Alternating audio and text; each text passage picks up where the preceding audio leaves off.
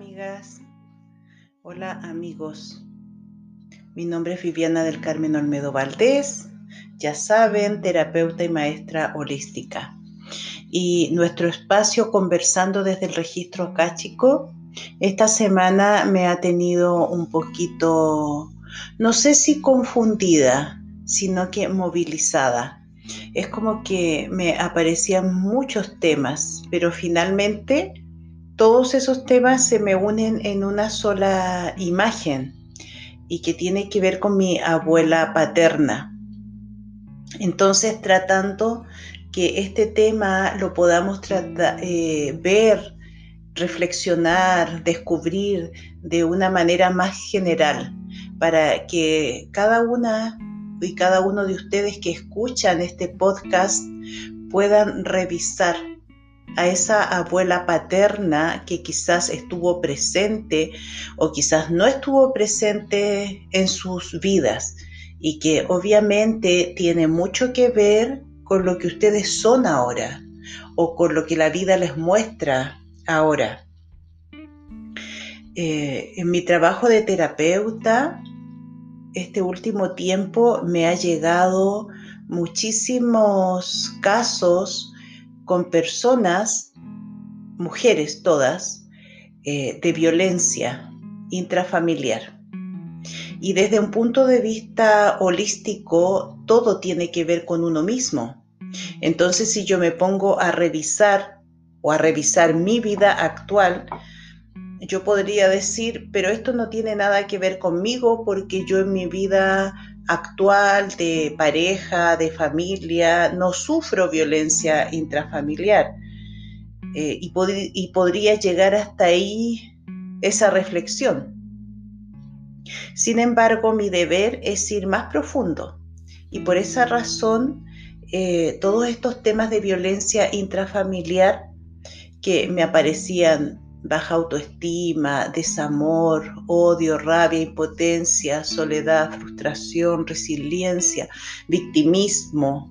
Todos esos temas me, llegaban así como desde el cielo, cómo ordenarlos, y me aparecía esta imagen de mi abuela paterna. Bueno, ella vivió, vivió en una relación de pareja con mi abuelo paterno, eh, una relación eh, muy violenta, muy violenta. Entonces, e, este capítulo no es solamente como para ver el tema mío y de mi abuela, sino que ustedes lo puedan revisar en cada uno de sus, de, eh, cada uno en su vida, a eso me refiero. esta abuela que ya no está en este plano y que es una de las personas que yo más amo, más amo, eh, en, esta vida, a los 23 años ella ya tenía a todos sus hijos, que en ese momento eran seis, imagínense, a los 23 años. Ella era muy buena para contar historias, entonces yo las historias las tengo muy, muy frescas en mi mente porque me encantaba escucharlas.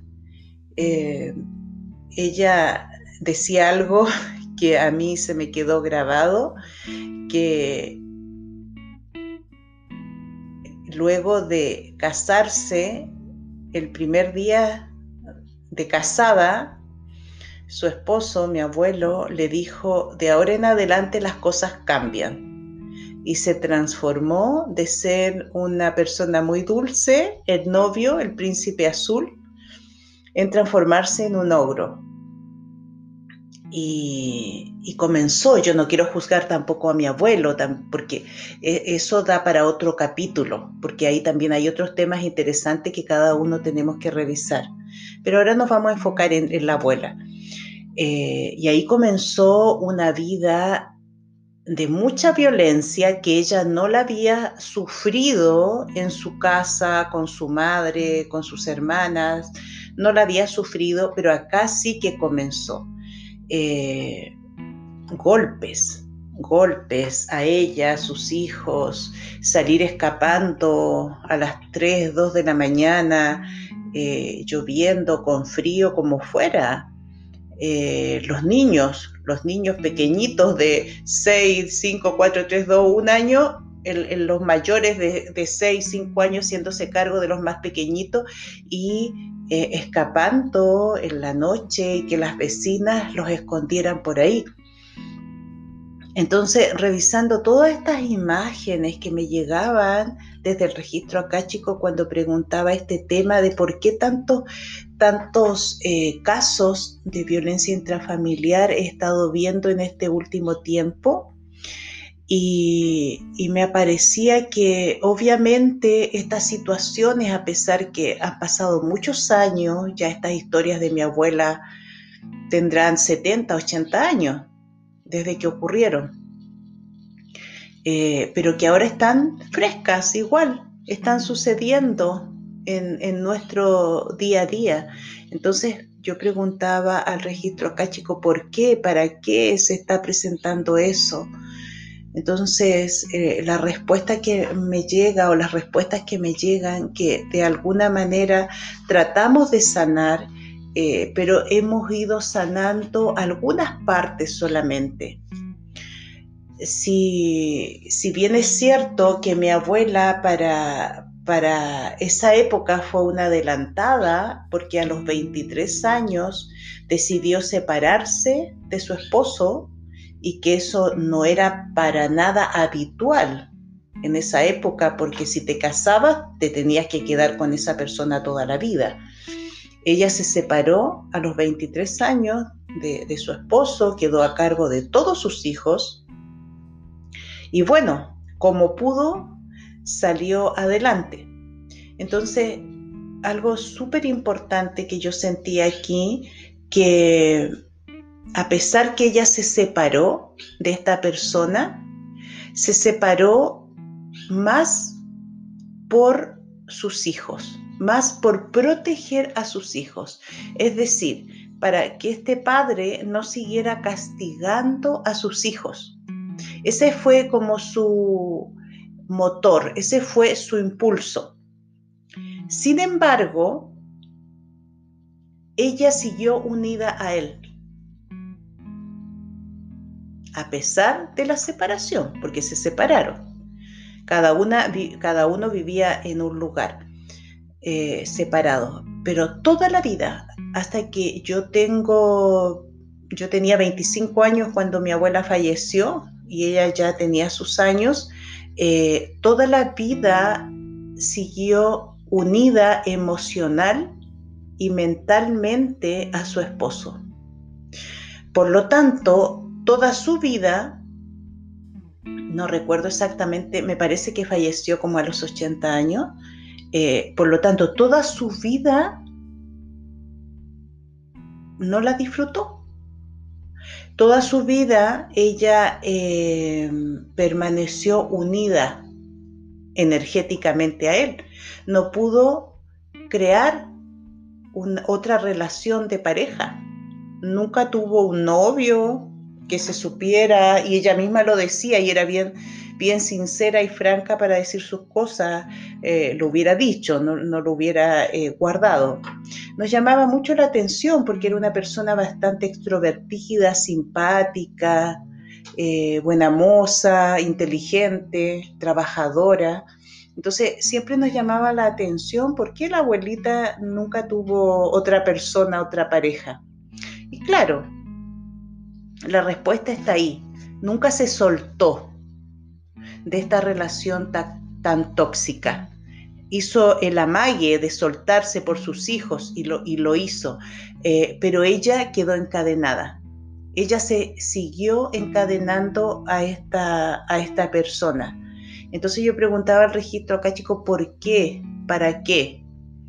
Y la respuesta es el no amarnos a nosotros mismos, el no validarnos a nosotros mismos, esta eterna respuesta que siempre nos llega, pero que no la escuchamos bien, no, no hacemos el cambio profundo que debemos hacer de darte cuenta que eres un ser tan maravilloso, tan maravilloso, que por qué te permites a ti misma, a ti mismo castigarte tanto. culparte tanto, em, pedir implorar a veces, hasta suplicar la atención del otro, porque ya no es amor. La atención, aunque sea a golpes, aunque sea eh, con maltrato psicológico, con maltrato físico. Siento que es tiempo que despertemos, que despertemos ese amor hacia nosotros mismos, que no lo busquemos en otro lugar, que no lo busquemos en otra persona, que no esperemos nada, no esperemos que, el, que el otro nos ame o la otra nos ame. Nos tenemos que amar nosotros profundamente con nuestros defectos, con nuestras debilidades, con nuestras fortalezas, con nuestras cualidades, con todo lo que tenemos. Hay que amarse, debemos aceptarnos. Si hay algo que no, que no nos gusta en nosotros, aceptémoslo primero para después transformarlo. Todo se puede transformar. Todo lo que no nos gusta lo podemos transformar, pero lo tengo que aceptar, lo tengo que ver. Eso algo me viene a enseñar, algo me viene a mostrar. Entonces, ¿por qué les muestro, les muestro esta historia hoy día que, que podríamos decir es una historia de violencia, es una historia de desamor, es una historia mm, de invalidarse uno al otro como pareja, pero que finalmente también esas semillas de, odio, de rencor, de golpes, eh, germinaron, germinaron y, y produjeron frutos. Y yo soy uno de esos frutos y me siento una mujer bendecida, una mujer llena de amor, una mujer plena con mi vida, apasionada con mi misión de vida, feliz de poder seguir ayudándome y ayudar a otros si así lo solicitan. Pero mi raíz viene de ahí. Y ahí está mi gran duda ahí está este trabajo que trato de hacerlo constantemente, de revisarme y de revisar. Quizás si esa semilla que fue mi abuela y mi abuelo se hubieran transformado ellos, se hubieran em, amado, aceptado tal cual como, como eran en ese momento, no sé cómo sería yo. Quizás sería la misma, quizás sería diferente. Del registro acá, chico, recibo que sería la misma, pero mucho más fortalecida, mucho más segura, mucho más valiente quizás, mucho más radiante. Sí, puede ser, sí puede ser. ¿A qué voy con todo esto? Eh, que las personas que me escuchen, cuando tomen decisiones en su vida, tómenlas realmente por ustedes. Mi abuela tomó la decisión por sus hijos y es válido. Sin embargo, también hubiera sido mucho más sanador tomar la decisión por ella misma al no tomar la decisión por ella misma, siguió amarrada a esa relación. Y al seguir amarrada a esa relación, vivió toda su vida unida a su esposo. Lo que no le permitió que entrara a su vida o encontrar ella, aunque mejor no utilizo esa palabra porque creo que no lo buscó, pero que llegara a su vida o que se abriera un espacio de amor de pareja. No, no, no pudo porque ella inconscientemente, estoy segura que esto todo fue inconsciente, ella inconscientemente toda su vida estuvo casada con él. Inclusive habiéndose separado a los 23 años en una etapa en que, en una época en que las mujeres no hacían eso. Entonces, revisarnos desde dónde nosotros tomamos las decisiones, desde dónde y, yendo al, tema puntual de la violencia en las parejas. Desde dónde yo tomo la decisión de la separación, desde dónde yo tomo la, la, decisión de ya cortar esta relación. ¿Es por mí? ¿Es por el que dirán? ¿Es porque la sociedad me obliga a salirme de esta relación? tenemos que ir un, poquito más profundo y cada vez más, más profundo, porque tengo que llegar a mí misma, tengo que llegar a ese fondo, a ese origen donde yo no me amo, a ese origen donde yo me culpo o donde no me valido.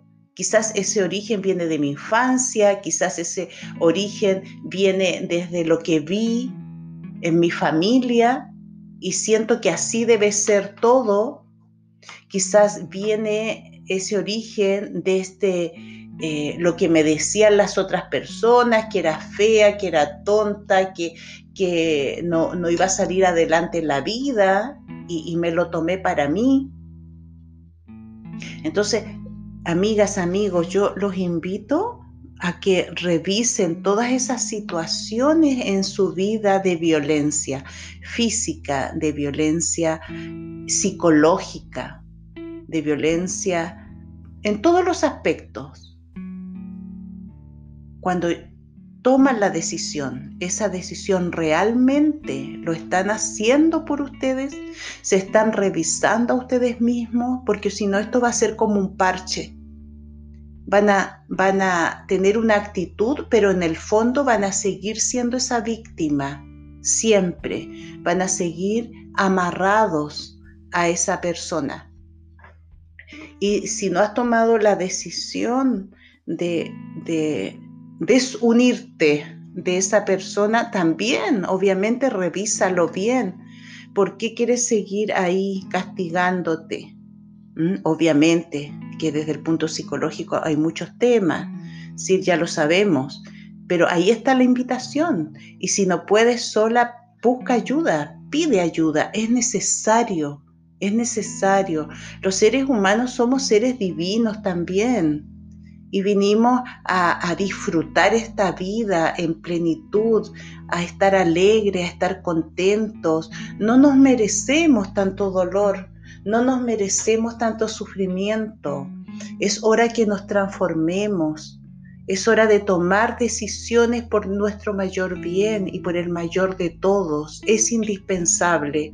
Así que los invito, así como yo revisé esta línea y obviamente esto da para mucho más en mí, en mi trabajo personal revisé esta línea, esta raíz, este nudo en, mi, en mi familia que tiene que ver con mi abuela paterna, yo los invito, yo los invito que, que revisen, revisen cuál es la historia de su abuela paterna específicamente, para que vamos por un, un nudito primero y, y podamos desatarlo.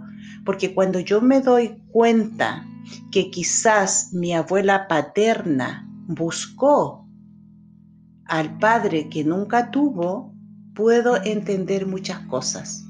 Porque buscó a, este, a, este, a esta persona que es mi abuelo a los 14, 13, 12 años. Entonces, obviamente que estaba buscando un padre, el padre que ella no tuvo, el padre que quizás se sintió rechazada por él, y al no tener un criterio armado, fuerte, ella simplemente se quedó con esa persona. Y vienen las consecuencias. Entonces de ahí se derivan muchas raíces, nuestra paternidad responsable también, nuestra maternidad responsable, porque si no seguimos creando o ayudando a que los seres sigan siendo débiles, que los seres sigan culpándose. Obviamente no todos van a actuar así, pero sí, si yo no asumo el rol que me corresponde, puedo dañar también a muchos otros seres. Así que dejo esta, esta eh, lección, este episodio, esta experiencia vivida por mí y que obviamente es parte de mi historia, para que ustedes también revisen específicamente, eso es lo que yo recibo del registro chico, su abuela paterna. Vayan ahí, vayan ahí, siéntanlo desde el corazón. Si no tienen a quién preguntar y si tienen a quién preguntar, investiguen, investiguen para que puedan conocerla, para que puedan em, entender, entender. Cuando hacemos todo ese proceso, nuestro presente también se sana. Y obviamente se sana nuestro futuro también.